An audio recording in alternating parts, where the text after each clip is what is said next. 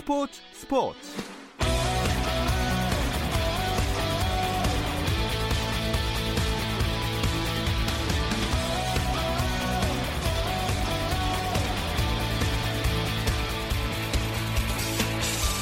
스포츠가 있는 저녁 어떠신가요? 아나운서 김종현입니다. 오늘 하루 스포츠계를 돌아보는 스포츠 타임라인으로 김종현의 스포츠 스포츠 출발합니다.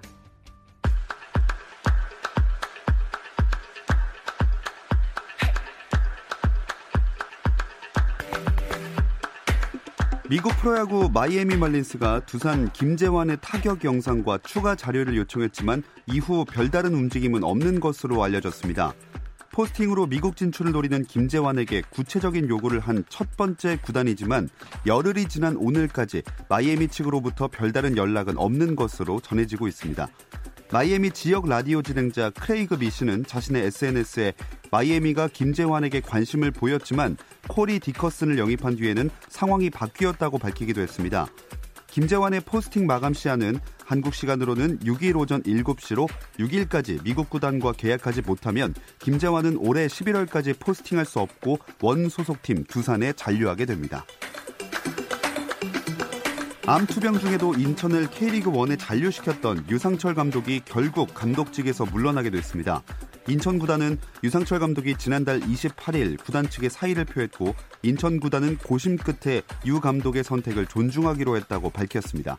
인천 구단은 올 시즌에도 유 감독과 함께하기로 방침을 세웠지만 유 감독이 자신의 투병 생활로 팀에 피해를 주는 걸 원치 않는다며 사의를 표해 구단 명예 감독으로 선임했다고 덧붙였습니다. 인천은 유 감독에게 2020년 자녀 연봉 모두를 지급하고 유 감독의 치료를 계속 지원할 예정입니다. 프로농구 전주 KCC의 송교창 선수가 정규리그 3라운드 최우수 선수로 선정됐습니다. 송교창은 3라운드 9경기에 출전해 평균 13.7득점, 6.3리바운드로 활약하며 소속팀 KCC의 8승 1패 상승세를 이끌었습니다.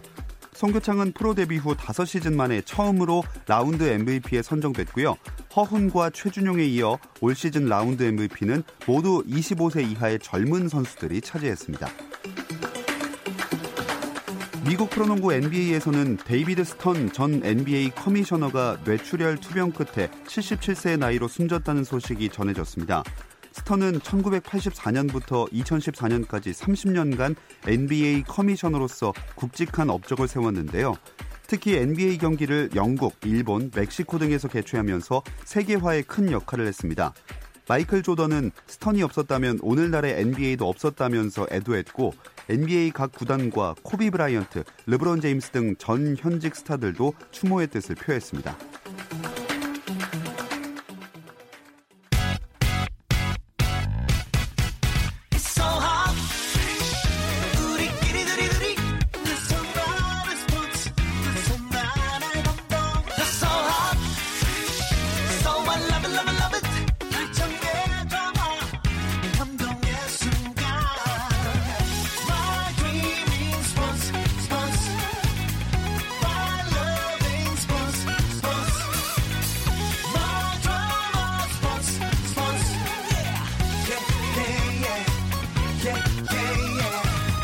김종현의 스포츠 스포츠.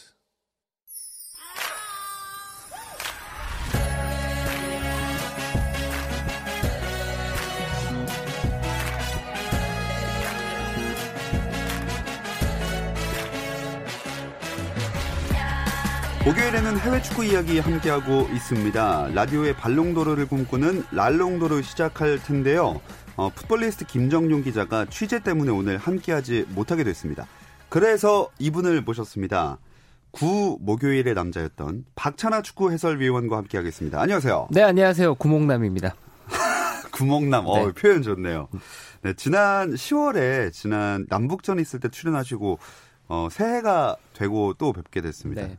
네, 좋은 일만 있으시길 바랄게요. 네, 다들 새해 복 많이 받으시고요. 그리고 KBS 일라디오를 살아가시는 전국에 계신 청취자 여러분들 그리고 어, 김종현의 스포츠 스포츠를 또 어, 많이 아껴주시는 예. 네, 청취자 여러분들 다 새해 복 많이 받으시고 또 저희 제작진이라든가 또 항상 목요일에 함께하는 네, 이영만리 타국에 계신 이건 기자도 네 새해 건강하시고 어, 예. 어, 모두 다 좀 넉넉해지는 2020년이 됐으면 좋겠습니다. 네, 아우 잠시 후에 이건 기자 만나 뵐 텐데요. 그 전에 제가 어제 중계하시는 거를 한 봤습니다. 한복 입고 하시던데요. 네, 입으라 그래가지고요. 예. 네, 또 가끔 그렇게 입으면 좋아요. 왜냐하면은 음. 어, 요즘에는 한복 입을 일이 거의 없잖아요. 그렇죠. 네, 그래서 어, 제가 뭐 아직 뭐 장가도 못 가고 이래서 네, 한복 입을 일이 없거든요. 오랜만에 입으면 기분이 좋습니다. 아, 네. 어제 새해 인사 굉장히 밝게 하시는 모습 잘 만나봤고요.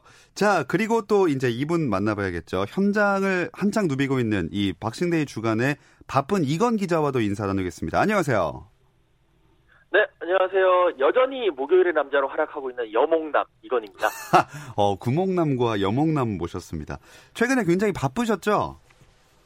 어, 많은 분들이 바쁘다라고 생각을 하셨던 것 같은데 이게 손흥민 선수가 지난번에 그 첼시전에서 퇴장당하면서 세 경기 출전 정지를 이제 징계를 받았잖아요. 네. 그래서 약간 의외의 휴가를 받게 됐습니다. 그래서 덕분에 사실 이제 손흥민 선수가 소속돼 있는 토트넘의 원정 경기는 따라가지 않고 런던에서 열리는 빅매치 특히 아스널이 최근에 이제 두 경기를 홈에서 빅매치를 펼쳤거든요. 예. 아스널 대 첼시, 아스널 대 맨유 경기를 가면서 나름 여유 있고 나름 조금 편한 뭐 기분이 마음이 편하지는 않지만 손흥민 선수 때문에 그래도 나름 좀 보고 싶었던 경기를 봐가지고 아, 좀 편안하게 보냈습니다. 음, 참 영국이나 뭐 우리나라나 연말 연시면 참 축구 좋아하고 또 보시는 분들이 많은데 박싱데이 주간에 열리는 경기들이 표가 구하기 어렵고 입장권도 비싸겠죠?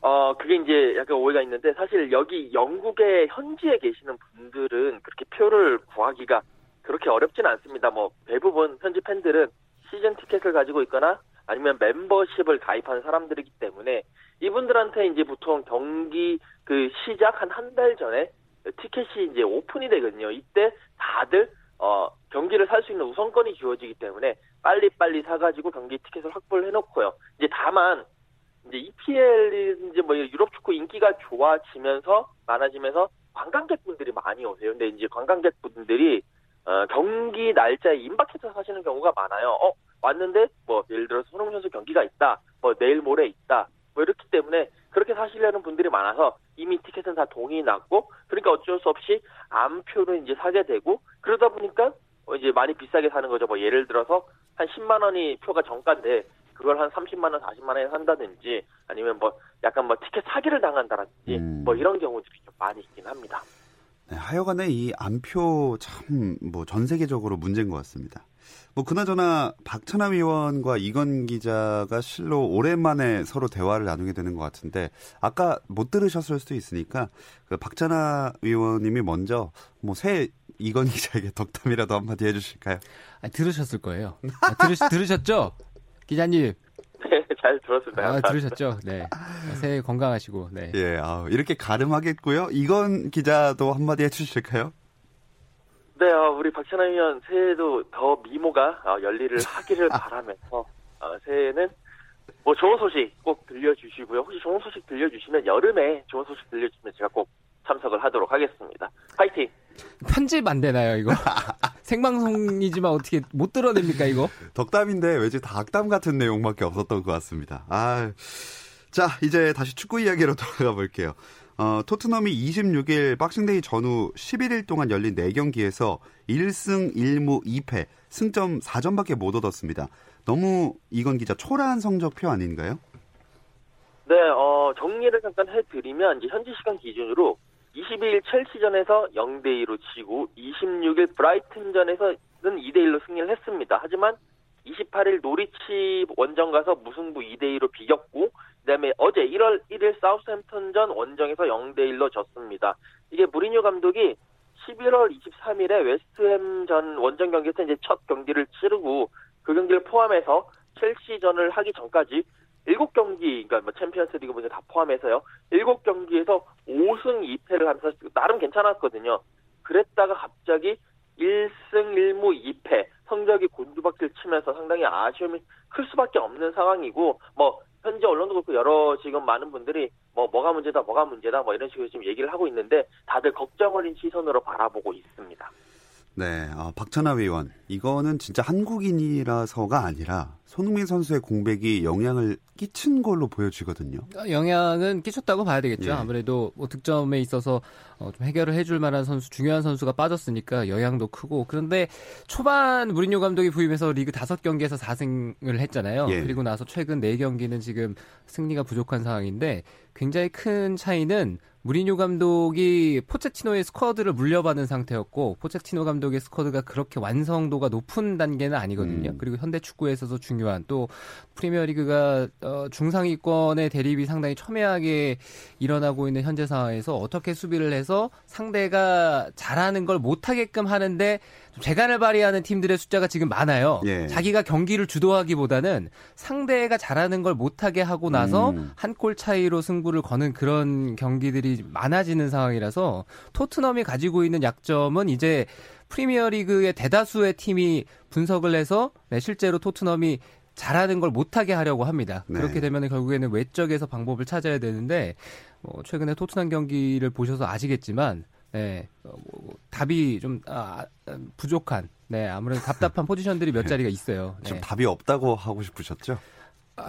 뭐 그렇게까지는 네. 예. 아무리 뭐 안- 음. 아 무리 안 듣겠지만 네, 네네. 그렇게까지 표현하기는 좀 그렇고 아. 네, 좀 답답한 포지션들이 음. 있죠. 네.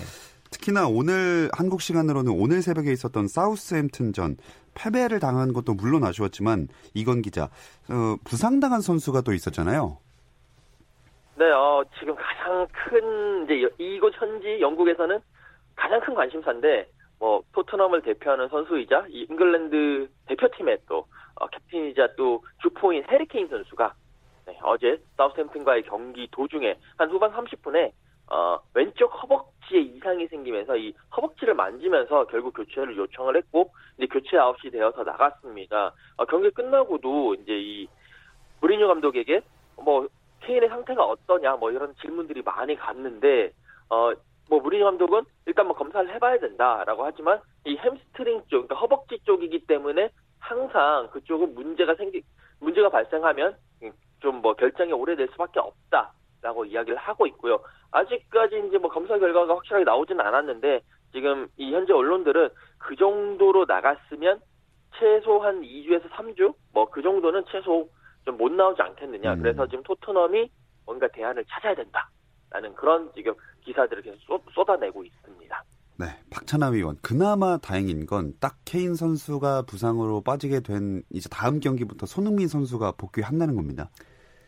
그나마라는 얘기를 꼭 해야 될 것 같아요. 예. 근데 지금 상황이 토트넘이 돌을 계속 쌓아 올려서 이제 단을 올려야 되는데 아랫돌 빼서 윗돌에 기고 음. 괴고 이런 상황이면 곤란하거든요. 예. 네, 현 상황이 케인이 있고 손흥민 선수가 있고 이랬을 때 상대에게 더 강한 아, 좀 부담감을 줄 수가 있는데 하필이면 손흥민 선수가 돌아와야 될 타이밍에 또 해리 케인 선수가 어, 장기간 빠지게 될 수도 있는 네, 그런 우려스러운 상황이 벌어졌습니다. 그래서 무리뉴 감독으로서도 고민이 많을 것 같고 또 토트넘이 다시 최근에 약간 흔들리고 있는 상황에서 어, 좀 추진력을 받아야 되는데 네, 과연 이 어려움을 어떻게 극복을 해 나가야 될지 손흥민 선수가 어, 좀 어깨가 무거워질 것 같습니다. 네, 이렇게 손흥민 선수의 말씀해 주신 대로 참 그 책임감, 좀 부담감이 클 것 같습니다. 토트넘이 박싱데이 주간에 순위를 끌어올리지는 못했고 또 케인은 부상이고 이래저래 이번 시즌 쭉 가면서 힘들어 보이는 게 어, 많은 분들이 동의하실 것 같아요, 박찬하 위원.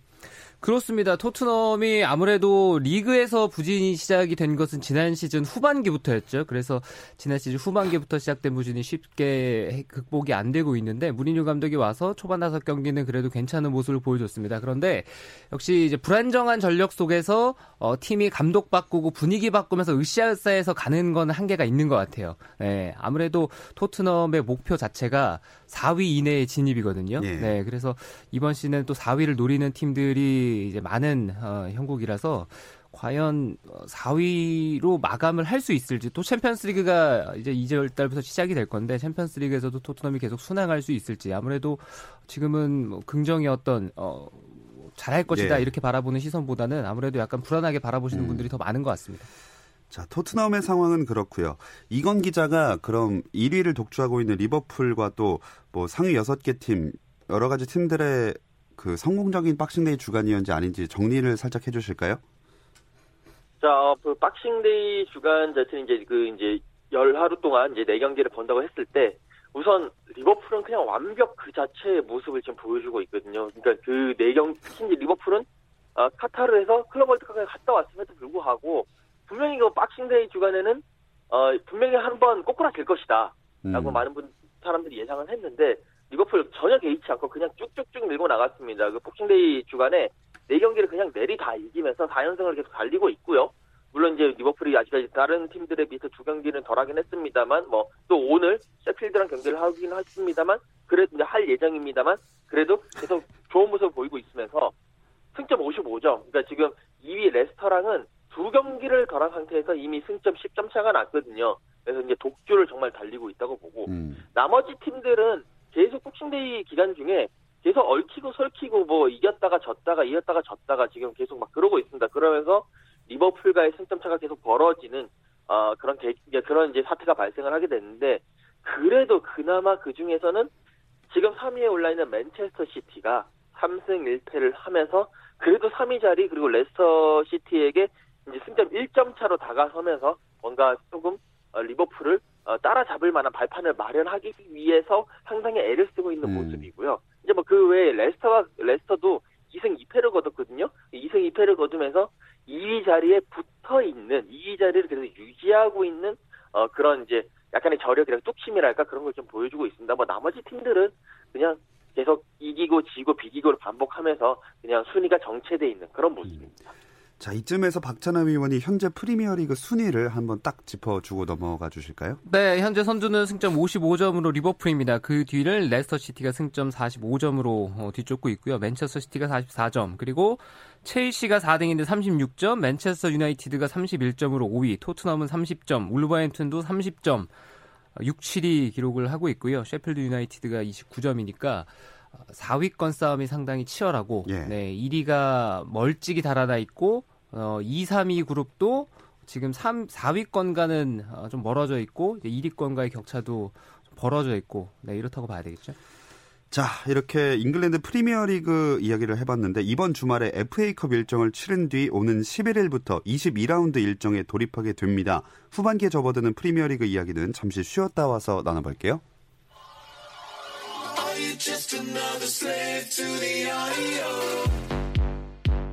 국내 유일 스포츠 매거진 라디오 김종현의 스포츠 스포츠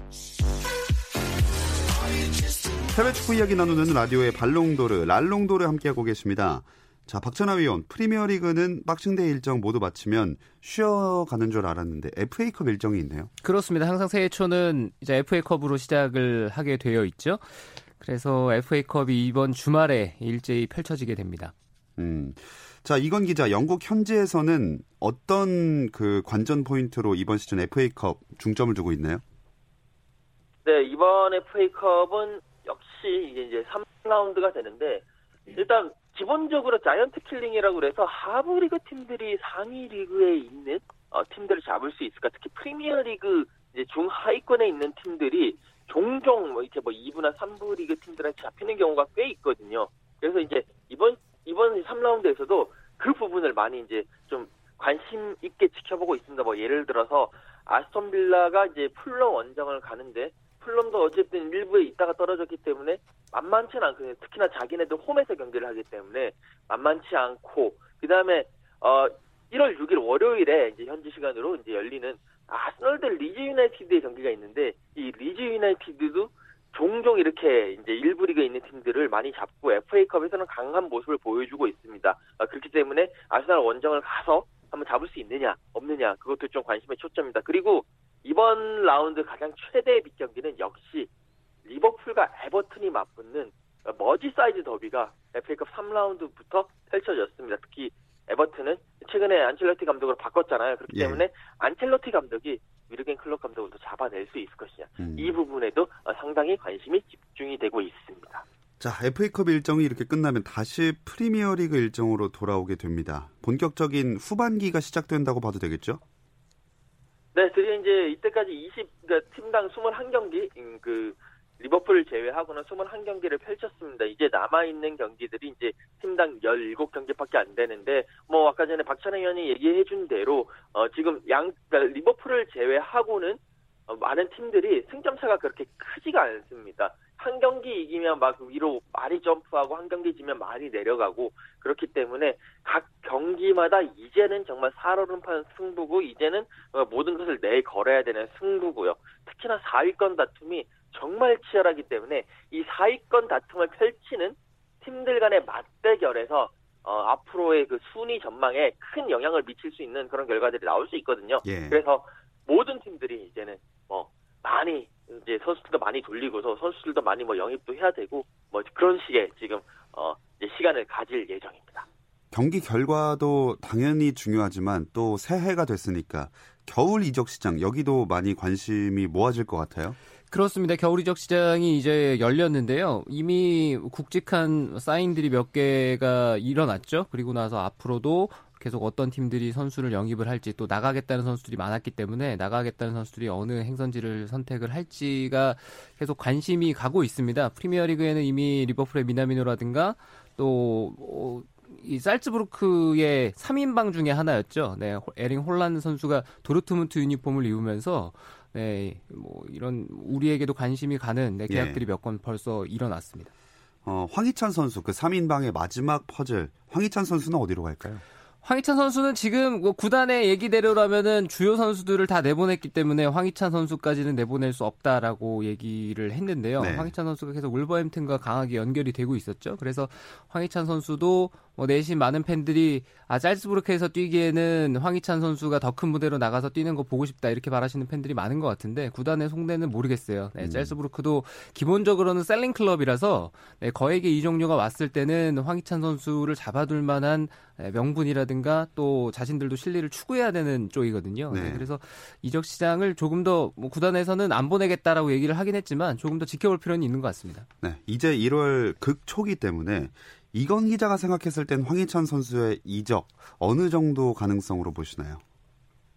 어, 짤츠부르크가 황희찬 선수 이적이라는 문의 문구를 잡고 살짝 열었다 닫았다 열었다 닫았다 지금 그러고 있는 형국으로 보이거든요. 그러니까 분명히 짤츠부르크도 어 이제 황희찬 선수를 필요를 하긴 하는데 만약에 황희찬 선수를 데려가기 위해서 많은 이적료를 낼 구단이 있다. 그러면 열어주겠다라는 이제 그런 사인을 계속 보내고 있어요. 사실 그 짤츠부르크 단장이 황희찬 선수 잔류할 것이다라고 얘기한 거는 그 이면에는 잔류를 할 것 같은데 돈 많이 가지고 오면 보내줄 수 있어 라는 메시지가 담겨 있다고 봅니다. 또 이 취재를 조금 해보면 어 지금 짤츠부르 그러니까 황희찬 선수도 다른 이제 팀들과 이렇게 어 협상을 하고 있다 뭐 여러 가지 얘기를 하고 있다 조율을 하고 있다 라는 이야기들도 조금씩 조금씩 들려오거든요. 그렇기 때문에 특히 울버햄튼이 약한 뭐 300억 원, 막 2천만 파운드, 만 2,500만 파운드 수준의 이적료를 내 놓는다면 정말 짤츠부르크 입장에서는 그 돈을 받고 다른 선수들을 좀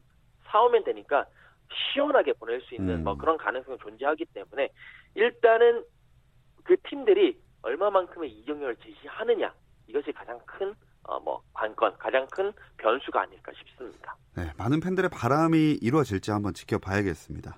그리고 기성용 선수도 새로운 팀 찾게 되겠죠? 네, 어, 기성 선수 지금 뭐 이미 뉴캐슬에서는 어, 나와 있는 거의 뭐 이제 훈련도 거의 안 하고 나와 있는 상태인데 새로운 팀을 지금 찾고 있습니다. 다만 이제 뭐 여러 팀들이 많이 얘기가 나오고 있는데 가장 이제 잘 연결되고 있는 가장 얘기가 많은 팀은 이제 기성용 선수의 어, 친정 팀이었던 스코틀랜드의 셀틱이고요. 지금 셀틱의 감독이 닐 레넌 감독이라고 이제 기성 선수와도 많이 했- 오래 했고 너무 좋아하는 선수이기 때문에 아니, 좋아하는 감독이기 때문에 기성용 선수를 영입하기 위해서 많은 음. 얘기를 하고 있고 기성용 선수 측에서도 뭐 셀틱 정도면 다시 가서 적응도 뭐 오래 안 걸리고 하기 때문에 좀 긍정적으로 지금 얘기를 하고 있는 것으로 알고 있거든요. 아마 어쨌든 1월 중에는 기- 기성용 선수가 새 유니폼을 입고 이렇게 펄펄 다시 날아오르는 모습을 어, 볼수 있을 것 같습니다. 네. 우리나라 선수들 상황은 그렇고요. 이번 겨울 이적 시장에서 앞으로 나오게 될 또 대형 이적이 있을까요, 박찬호 위원? 이정료의 뭐 크기를 어느 정도 가늠하느냐에 달린 것 같아요. 그런데 어, 이정료 뭐 최고 이정료 이런 걸 경신하기는 갱신하기는 좀 어려울 것 같고요. 음. 어, 5천만 유로 이상 나오는 이력 이적도 지금 분위기 봤을 때는 쉽지만은 않을 것 같습니다. 네, 하지만 현재로서는 선수들의 시세가 없다고 봐야 되니까 또 어떤 일이 벌어질지 단언하기는 어려울 것 같고요. 네, 제 개인적인 의견은 7천만, 8천만 유로 이 정도의 이적료는 이번 겨울 이적 시작에는 없을 가능성이 좀 크다 어. 이렇게 보고 싶습니다. 약간 소소한 이적들 위주로 이루어질 거다. 소소, 소소하진 않아요. 중소한? 네. 아, 뭐, 제, 제 월급보다 훨씬 많죠. 예. 자, 이건 기자, 어, 그, 프리미어 리그에서 사실 요새 VAR 논란이 꽤 이슈가 많이 되고 있잖아요. 이거에 대해서는 어떻게 보시나요? 어, 지금 현지에서 특히 어제 무리뉴 감독이 그 얘기를 했어요. VAR이 이제 video assistant referee인데 이게 VAR이라고 하지 말고 VR이라고 해야 된다. video referee라고 해야 된다. 경기장 위에 있는 레플이들, 그러니까 주심 주심과 부심들은 그냥 들러리다. 음. 모든 판정은 VAR이기 때문에 그들이 진정한 심판이다라고 약간 좀 뼈 있는 얘기를 했고요. 그만큼 VAR로 인해서 뭐 골이 취소된다라든지 뭐 페널티킥이 만들어진다라든지 그런 상황이 너무 많은데 이게 특히나 옵사이드 이 판정에 있어가지고 뭐 1cm, 2cm, 뭐 3cm 요 사이로 판정이 나는 경우가 상당히 많아요. 근데 이제 여기에 대해서 VAR이 과연 지금 뭐 여러 가지 이제 그 사진으로 찍고 그런 건데 그 뭐 프레임 수 때문에 그 놓치는 0. 몇 초간에 뭐 10cm가 더 할 수 있는데 그것까지 잡아낼 수 있느냐. 그러니까 13cm 이하로 가는 거는 너무 가혹하다라는 네. 지금 분위기가 많이 있습니다. 팬들도 이게 VAR 때문에 경기가 중간에 끊어지는 것들이 많기 때문에 아 이거는 조금 너무 가혹하고 이거 풋볼이 아니다. 라고 얘기를 많이 하고 있습니다. 그래서 지금 많은 사람들이 볼멘 소리를 하고 있고 뭐 리그 사무국 내에서도 서로 내부에서도 서로 검토를 하겠다. 뭐 이런저런 얘기들이 많이 나오고 있는 걸로 알고 있습니다. 네, 또 새로운 이 VAR 논란 어떻게 바뀌어 갈지 주목을 해보면 좋을 것 같습니다. 자, 이건 기자는 손흥민 선수 나오는 경기 취재 가실 텐데 이 경기 소식은 다음 주에 들려주시고요. 오늘은 여기서 인사 나누겠습니다. 고맙습니다. 네, 감사합니다. 자, 마지막으로 박찬하 의원이 우리나라 유럽파 일정 주말에 짧게 짚어주시죠. 네, 주말에 이제 일요일 저녁 11시에 토트넘이 FA컵 64강 미드슬브러 원정을 가고요. 그리고 1월 4일입니다. 토요일 저녁 9시에 발렌시아와 에이바르의 경기가 있습니다. 좋습니다. 오늘 해외 축구 이야기는 이제 유럽파들 일정과 함께 마무리를 해보겠습니다. 아 오랜만에 나와주셔서 어제 TV에서 뵙고 오늘 또 봐서 너무 반가웠습니다. 네, 저도 오랜만에 참 즐거운 시간이었습니다. 네, 고맙습니다. 감사합니다.